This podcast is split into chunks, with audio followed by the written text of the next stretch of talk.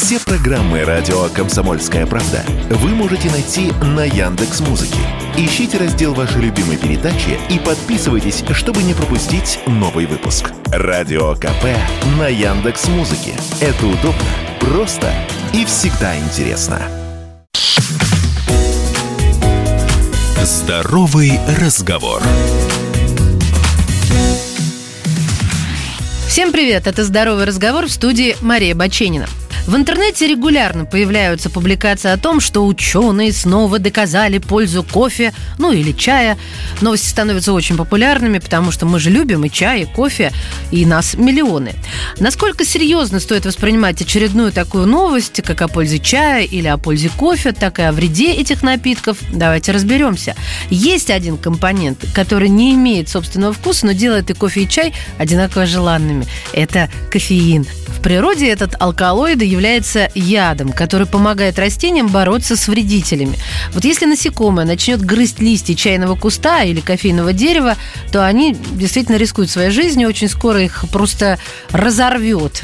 Они не перенесут подъема давления, вызванного кофеином, а листья останутся целыми. Но яд от полезной добавки часто отличает лишь доза. И людям нравится стимулирующее действие напитков с кофеином. Если, конечно, не допускать передозировки. Однако кофеин вовсе не стимулятор. Он просто работает следующим образом. Когда мы устаем, в организме накапливается аденозин. Это вещество, благодаря которому мозг получает команду «хватит активничать, пора спать».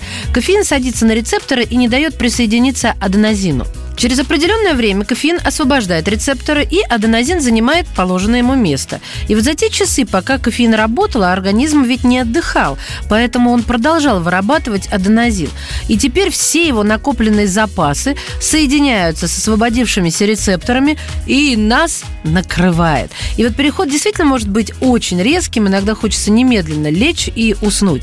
Неудивительно, что кофе на некоторое время дает заряд бодрости, а потом нас вырубает это правда. Но как различается действие кофеина из чая и кофе?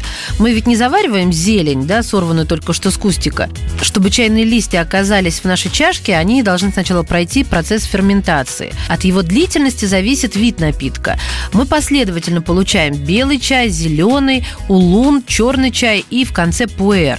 В первом кофеина минимально, но при этом сохраняется большое количество полифенолов. Именно от этих веществ зависит вкус и аромат напитка а последний содержит минимум полифенолов, зато кофеина в нем аж ложка стоит. Ну, практически столько же, сколько и в равном количестве молотого кофе. Поэтому люди, которые предпочитают более крепкие горячие напитки, выбирают пуэр, а те, кто избегает сильного стимуляции, заварят белый или зеленый чай. В итоге любители пуэра получат большую дозу кофеина, чем ценители белого чая и сильнее ощутят воздействие этого алкалоида. Уверена, что стоит добавить. Чай или кофе мы выбираем согласно предпочтениям своих рецепторов, которые унаследовали генетически. И польза чая сильно преувеличена рекламой. В том, что этот напиток способен, если не вылечить, то предотвратить появление многих болезней, сомневаться как-то у нас не принято. Но почему-то научно подтвержденных фактов лечебного или профилактического эффекта чая мы практически не встречаем. В средствах массовой информации их заменяют на эмоции. Здоровый разговор.